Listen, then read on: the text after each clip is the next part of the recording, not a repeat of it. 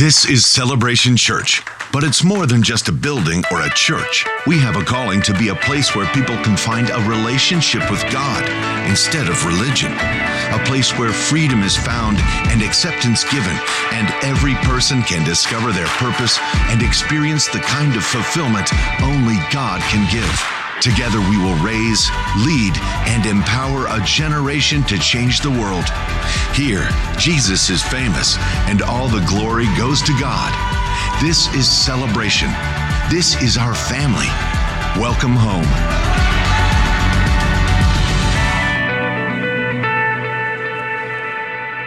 Good morning. Welcome to Celebration Church. Let's all stand together as our family joins online, people all over the world with us. And let's recite together the Apostles' Creed. This is our statement of faith. This is who we are what we believe at Celebration Church. We believe in God, the Father Almighty, the creator of heaven and earth.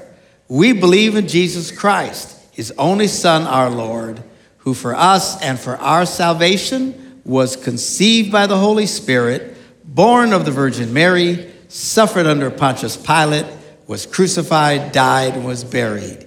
He descended to the dead and on the third day he rose again.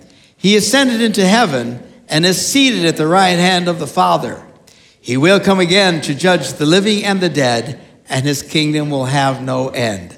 We believe in the Holy Spirit, the holy Christian church, the fellowship of believers, the forgiveness of sins, the resurrection of the body, and the life everlasting. Amen. You may be seated. Good to have you with us this morning.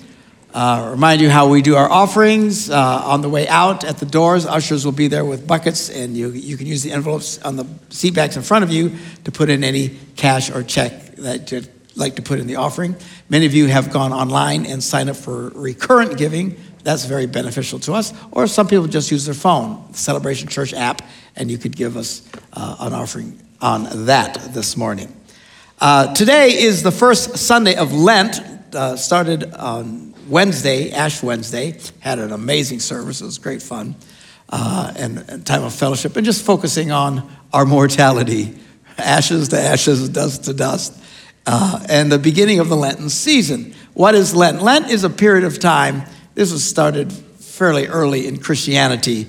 What was happening was there were a lot of people who had become believers and they wanted to get baptized, but they wanted to get baptized on Easter Sunday because of the big deal of Easter and they would do 40 days of prayer, repentance, fastings uh, up until that day. So they started Ash Wednesday.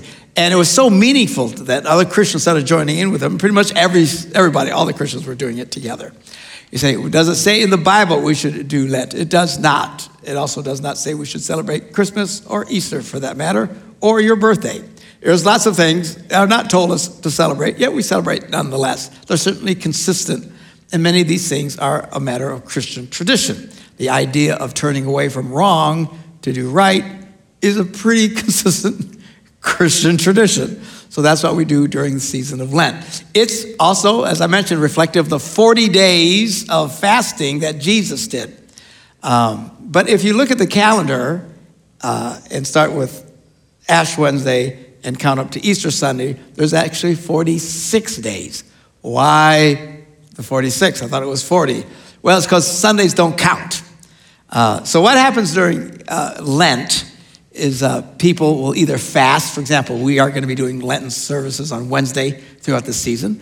A lot of people Wednesday morning will get up, they won't eat any breakfast, they won't eat any lunch, and they'll wait until after the service to break their fast with the, uh, the soup and stuff that we'll be doing together. So, literally fasting. Others will just give up something that they like to do eat chocolate. I mean, I don't know, whatever it is. Say, why do you do that? Because it's scriptural. Jesus said, if you're going to follow him, we have to learn to deny ourselves. If you never deny yourself, you're not doing this right. We're, not, we're Americans. We just, everything we want, we just grab it all the time. Every conceivable uh, comfort that life gives, or sweets or whatever. So it's good to just take a season of time where you just, just tell your body to shut up all right, our body should not control us, we should control it. Somebody say amen.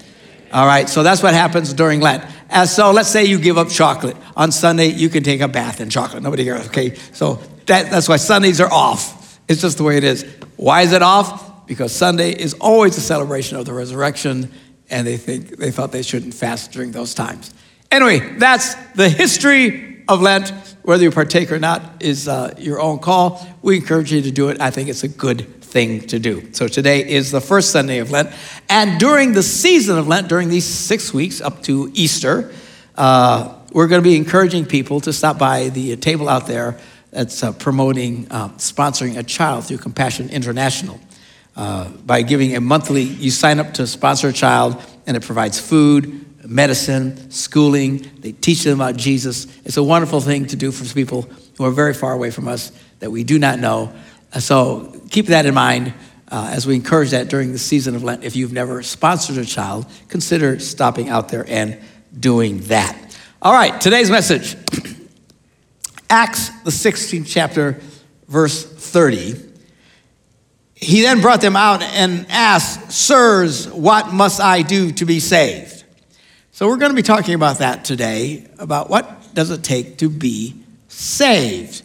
And, uh, and I appreciate those of you who, you know, it's an interesting challenge in our congregation because we some, some people have been Christians for just 40, 50 years, and others, this is fairly new to them. So we kind of just got to cover it all for people's different experiences. And uh, I always appreciate the patience of the older ones when we talk about something that's very familiar. This is pretty familiar territory. But this morning, I had so many people already come up to me and said, Oh, that was so helpful. Because these are people who just never knew some of these things, and uh, they're at different stages of their faith. So, those of you who uh, will get something out of this, great, pay attention. Those of you who know this in your sleep, stay awake. By the way, I must confess that, uh, you know, um, when you teach something that you really, really know, your mind can race. Uh, and at first service, I didn't even tell you this, uh, my mind was all over the place. I must have been thinking about three different things at a time while I was talking. And, uh, and all of a sudden I think, did I just say that? Or what did I just say? I'm going to try and focus more this time around. But I was, I was I mentioned to one lady who's a teacher, she says, Oh, I used to have that problem all the time. When you're hanging there, it'll be okay. Tell him to shut up. He's driving me crazy. Um, you're teaching new material, you stay very focused. But when you're teaching something you have taught a gazillion times, their minds can race. And I was talking to her, she says she used to have the same problem. She said, especially when she had multiple classes toward the end, she wasn't sure what she'd said to anybody about anything. So I'm going to try and not just be on autopilot and actually pay attention to what I'm saying because this is a very familiar territory for me, but again, not to everybody. So uh, now, before we uh, get into uh, how to be saved, that's what we're going to ask, answer, because he asked, What must I do to be saved? We want to talk, first of all, what it means to be saved. So we're clear about that. Jesus said that we need to be born again. This is the salvation experience that we are referring to. How do we get being born? And why is it important to be born again? Because every person is born into the world uh, in sin, uh, because of the sin that entered the world when mankind rebelled against God. Uh, and we are like God. God is three but one. We are made in the image of God. We also are three but one. We have a body, we have a soul, our mind, intellect, and we have a spirit. These three things are what make us up. When our body dies, we still keep going because that's just one part of it. But we won't be complete. That's why there will be a resurrection. We'll just be in the spirit realm until the body comes up. We're supposed to be three in one. Here's the problem we're born, we're all born, we have a physical body, we have a mind, most of us, uh, but our spirit is dead. Every, the Bible teaches everyone who's born into the world is born, stillborn, spiritually speaking.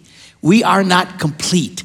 It's, and every person on this earth who's ever come here knows something isn't quite right. They can feel it, they can sense it. Anyone who's honest at all, whether they want to believe in Jesus or not, will have to admit something is wrong. And they don't know what it is. It's the human condition, right? So they all have their different theories. That's why there's so many different religions. They're all trying to fix this. That's why some people turn uh, to, to money trying to fix it or to drugs, alcohol, sex, whatever. They're trying to fix what's wrong. But you can't fix it. The only way it can be fixed is to be born again. That's when you come to Christ. He forgives you of your sins. You ask Him into your life, and He breathes His Holy Spirit into you, and it comes alive for the first time. For some of us, that's a rather dramatic moment. Many of us can remember the exact moment that happened in our lives. Others, not quite so. It, it kind of came slowly before it kind of dawned on this. Sometimes it's dramatic, sometimes it's not. That's not really the point. The point is, it happens. It is a literal experience when God forgives us of our sins. It is a transformative event. This is what Paul was writing about when he said, Therefore, if anyone is in Christ, the new creation has come. The old is gone, the new is here. You're born again. That's salvation. That's what it means to be saved. So, now to truly understand what is required for salvation, one must take the teachings of the New Testament as a whole and not just carve out one or two verses. When we do that, and many, many, many people do that, many churches, whole denominations do that. You'll, you'll notice it as I start talking about it, where they grab onto one verse and they think, this is all you need to be saved. When we do that, we do a great disservice to people. Uh, and for some, it works, but for a lot of people, they don't quite get it. And they, get convinced they're okay when they're not okay. Well, I do that one thing. Well, it takes more than just the one thing. So we need to, uh, the Bible says we're supposed to rightly divide the word of truth. We're supposed to look at it at all. and, and, here's the mistake that we make. I say, well, Peter said such and such, or, or Paul said such and such, or this one guy said such and such, and it's recorded. Uh, you have to understand, not everything they said was recorded at any given time. If it was, the Bible would be a lot bigger than it is. It's big enough. They didn't record every stinking thing they said when they described things. Here's an example. In the book of Acts, we read the story about Philip. Uh, we call him Philip the evangelist because he was evangelizing people. I believe he was an early deacon in the church. Anyway, the account goes Philip's walking along and he sees this guy in a chariot. And the guy's reading out loud from the scroll of Isaiah about the Messiah. Philip goes up and says, and he says, Do you know what you're what you're reading? And he says, No, I don't understand it. So he starts to explain Jesus to him so that he could believe in Christ. Well, the Bible then right away says they're going along and he's up in the chariot with him and he says, Look, there's water right here. Can I get baptized? And Philip says, Sure. And I go, baptized? Who said anything about being baptized? That's the point. They didn't say everything that they talked about. Clearly, he talked about being baptized. That's why he stopped and asked. So that's why some of these things, it seems a little strange. We get the balance by looking at all of it. So let us begin. Number one, if you're going to be born again, you need to believe. Acts 16 31. This is in response to that opening verse that we just read. What must I do to be saved? The very next verse says, They replied, Believe in the Lord Jesus and you will be saved, you and your household. Again, they talk about more than this. They actually wind up baptizing the whole thing. So it wasn't just the one phrase, but they're just basically, this is how he starts out the conversation. Uh, and by the way, this verse, believe in the Lord Jesus and you will be saved, you and your whole your household. A lot of churches, particularly charismatic churches that I grew up in, uh, quote this as a promise. This is a promise in the Bible that if you get saved, your whole, all your family will be saved. That is a gross misinterpretation of this. That's not what he's saying. This isn't a promise. What he said, they're saying, how do I get saved? Believe in the Lord Jesus. You, your whole household, anybody who wants to do this can get in on this. That's what Jesus taught, right? Whosoever will. Now you can pray for your family to get saved, but to say, Lord, I'm standing on this verse claiming they're going to get saved, it, it's not a promise. It's just not. And by the way, be careful when you start praying prayers to change people. Something you have to understand God does not overrule will. Free will is a very strong thing.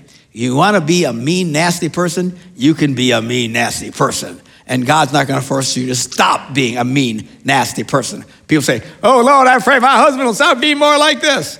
No, don't pray that. He's not going to, if your husband doesn't want to be that, he's not going to be that. You can pray, Lord, do whatever you got to do so he'll start being that way. That's fine. Or God, do whatever you got to do in this person's life or my children's life or whatever.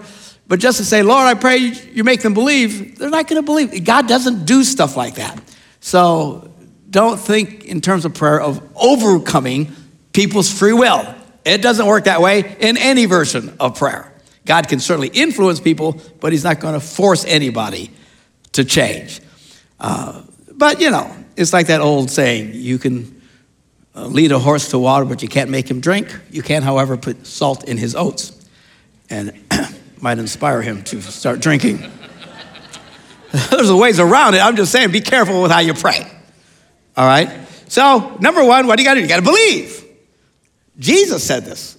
John 3:16. This is when he's talking about being born again. For God so loved the world that he gave his one and only son that whoever believes in him shall not perish but have eternal life. And by the way, some of these things that we simplify so much because we don't it's it kind of gets lost in translation. Many Bible scholars say the word believe in the Greek meant to cling, trust in and rely on. We think it's just a mental assent. You know, so the believing, even though it doesn't cover everything, their version of believe is different than ours. You can't just tell people to believe and that's it, to be saved. You believe in God? Yeah, yeah, yeah, I believe in God. That's right. You believe in Jesus? Yeah, sure, I believe in Jesus. You know, well, that's mean you're saved. Well, Bible says believe and you'll be saved. Well, yeah, but that's not all it says. Okay, that's what I'm trying to get at. Just believing, say, yeah, I believe doesn't cut it, and to tell people otherwise doesn't serve them well. Why? Because now you've convinced them they're okay when they're not okay. That's the danger. See what I'm saying? You convince someone that they're okay when they're not okay. Quoting is just a part of the Bible. Uh, here's the next one. This one's a big deal. This one is virtually abused by every evangelical on the face of the earth and has for who knows how long. Romans 10 9. If you declare with your mouth Jesus is Lord and believe in your heart that God has raised him from the dead, you will be saved. For with your heart you believe and are justified, and it is with your mouth you profess your faith and are saved. Again, this doesn't include everything, but it's part of it. So we went from believe to, okay, well, you got to believe and you got to say it. So evangelicals have spent billions of dollars just in my lifetime printing tracts so people can say a prayer and repeat the prayer, have crusades, just have them come forward and repeat the prayer. I just heard Franklin Graham the other day on the radio. Great guy, does wonderful things for the kingdom. His father, most amazing evangelist the world's ever known, quite frankly. Uh, so it's not a slam on him, but it's just this evangelical, myopic look at things. And he's telling people about Jesus in this little 60 second ad. He says, If you'd like to ask Jesus in your life, repeat this prayer after me Lord Jesus, I ask you to come into my heart, blah, blah, blah, blah. And then he says, And now that you're saved, contact us. And well, I'm thinking, Now that you're saved, they're not saved just because they said it. Some might get saved doing that. But to just tell people they're saved because they repeated something is not the whole story here. Again, we have done this, you know, forever in evangelical churches. You repeat a prayer, we stamp on your forehead, ding, saved, and, and tell them they're saved. And then whether they ever go to church again in their life, they think they're okay because they've been saved. You know how many people in America think they're saved just because they repeated a prayer? We've done this to people. Uh, we don't, I don't do it anymore, but I used to, being coming from the evangelical world. That is not a clear, balanced version of salvation, even though in this particular verse it mentions that, but there's more. You've got to look at the whole picture.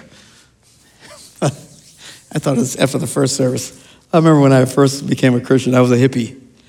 Okay, and uh, yeah, I had hair. Yeah, I also did a few other things, uh, and uh, but but but I got saved, and uh, we were always talking about you know everybody likes to get high, right?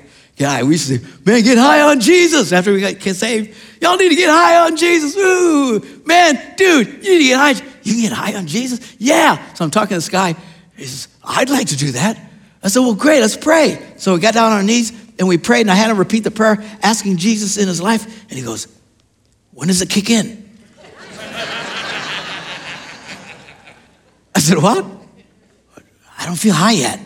Okay. Oh my gosh, he literally thought he was like smoking marijuana or taking LSD because you can get high on Jesus. From that moment on, I never told anybody that again. But, uh, but I was convinced if you just get him to say this prayer, they'll be high. In this case, he's literally thinking he's getting high. That's why telling someone just to repeat a prayer, if they don't really understand what they're doing, this doesn't accomplish anything and can do more harm than good. Now, without question, multitudes of people have come to Christ through a lot of these crusades. I get that. But we've also done a lot of damage because we haven't given them the whole story. We want to give people the whole story. So, can just saying a prayer uh, do it? Uh, no, not really, not just that. Here's, uh, oh, here's another verse that talks about saying stuff. Jesus said, Whoever acknowledges me before others, I will also acknowledge before my Father in heaven. But whoever disowns me before others, I will disown before my Father in heaven. So it's an important part of salvation experience. You need to tell people.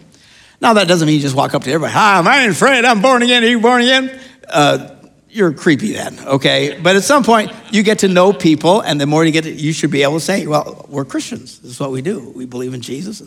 Because you get close to anybody, they're going to ask you about your life, right? You have friends. If you have friends, really close friends, and they have no idea that you're a Christian, you are failing horribly. You got to literally hide. And I know people do do this. They hide what they believe for fear of whatever. Don't do that. You need to let people know uh, that you put your trust in Jesus. All right. Here's another. Okay, so we got we got to believe. Uh, we got to believe and say it. Okay, are we done? Apparently not. Here's the next one. Mark 16, 16, whoever believes and is baptized. Now we added something else. Whoever is believing and baptized will be saved, but whoever does not believe will be condemned. Pastor, is baptism important? Actually, it is. 1 Peter 3.21. This water symbolizes baptism that also now uh, saves you also. Not the removal of dirt from the body, but the pledge of a clear conscience toward God. It saves you by the resurrection of Jesus Christ. But just getting baptized isn't going to save you. Now, here, I'll pick on our liturgical brethren, and we are a convergence church. We try to bring all three of them liturgical, evangelical, charismatic, all in. I don't, I don't think it should be one, I think it should be all of the above, all right? All three. Uh, but to pick on the hardcore liturgical people who have for centuries told people they're saved because they got baptized.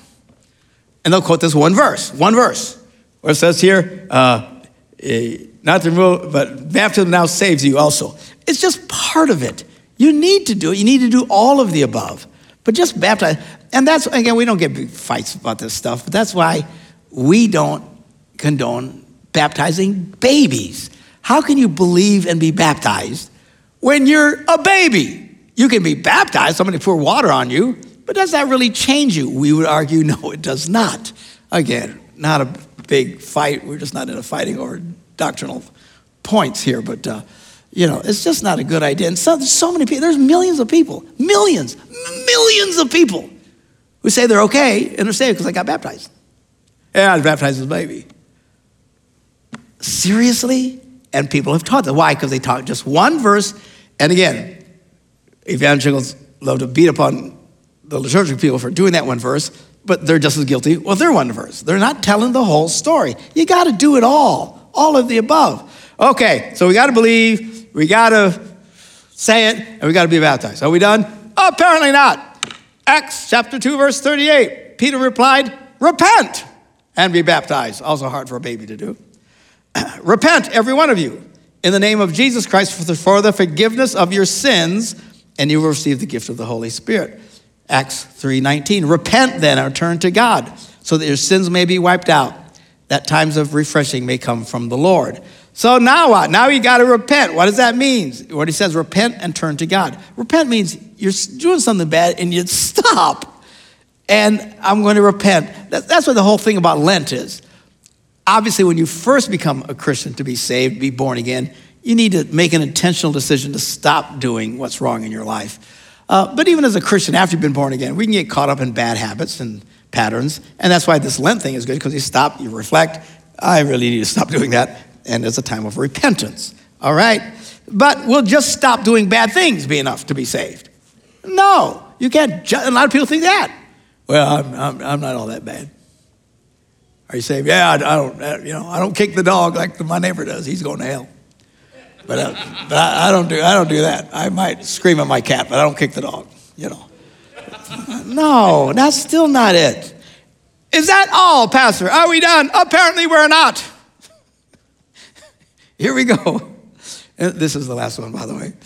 Matthew 10 22. Jesus said, You'll be hated by everyone because of me. but the one who stands firm to the end will be saved. Uh, Matthew 24, 13. Who, the one who stands firm to the end will be saved. So now what are we getting? Not only must you believe, not only must you say it, not only must you be baptized, not only must you turn intentionally from wrong, but you need to hang on to this until the end. Say, Pastor, how, how will I know I'm totally saved? When you get to the end. because a lot of people start and they don't finish. God forbid anyone hearing me this morning would fall in that category. Jesus talked about this when he did his parable of the sower. Remember, he's telling people a sower went out to sow seeds, some fell among rocks, and da da da da da.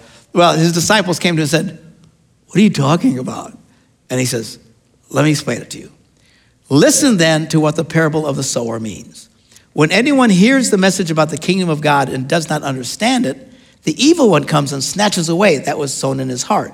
It was sown in his heart, but it didn't last. It's pulled out right away. This is the seed sown among the path.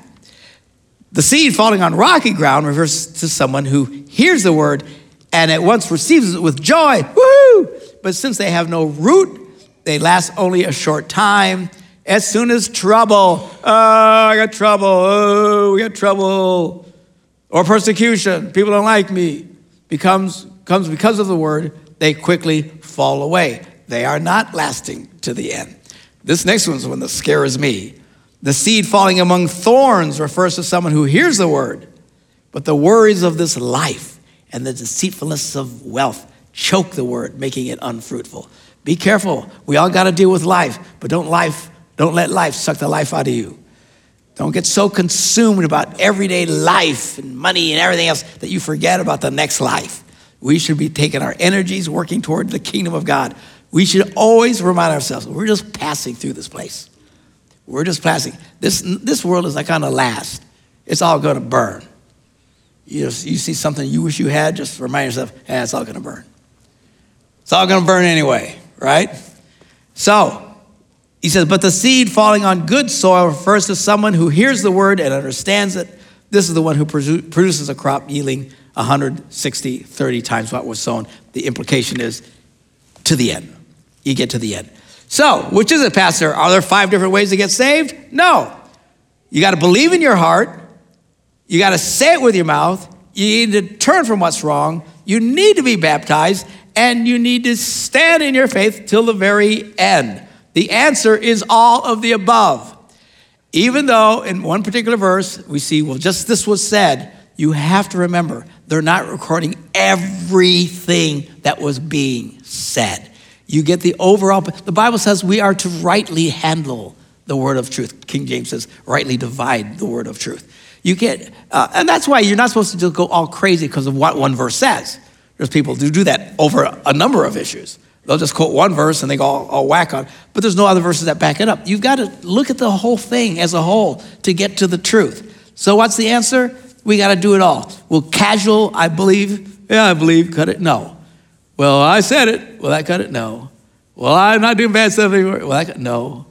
Well, I got baptized. Well, that cut, no. Not all. You got to do it all. We have to remind ourselves we got to do all of this. This is what the New Testament teaches. And when we do this, salvation comes to us. Praise God. So, anyway, hopefully that helps some people. I actually stayed focused this time. I actually Here's the thing you wouldn't know that in the first service I wasn't focused. Because apparently I can go into automatic mode and ramble aimlessly. And then at the end I think, what did I just say? But it must have been okay because everybody said it was okay. And this time I actually paid attention. All right. Good for the pastor. Yay. I don't know why you people come here. All right. Let's turn to our time of communion this morning. Uh, ask our ushers to get ready to serve communion. Now, Paul, in his epistle to the Corinthians, writes about communion.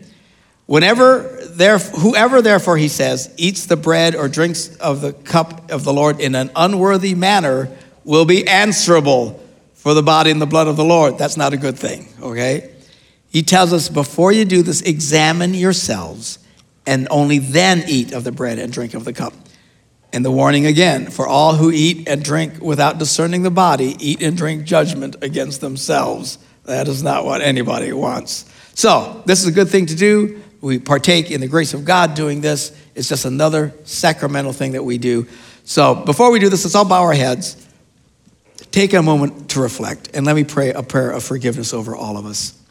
Heavenly Father, before we partake of the bread and the cup this morning, and in obedience to the scriptures, we pause now to examine ourselves.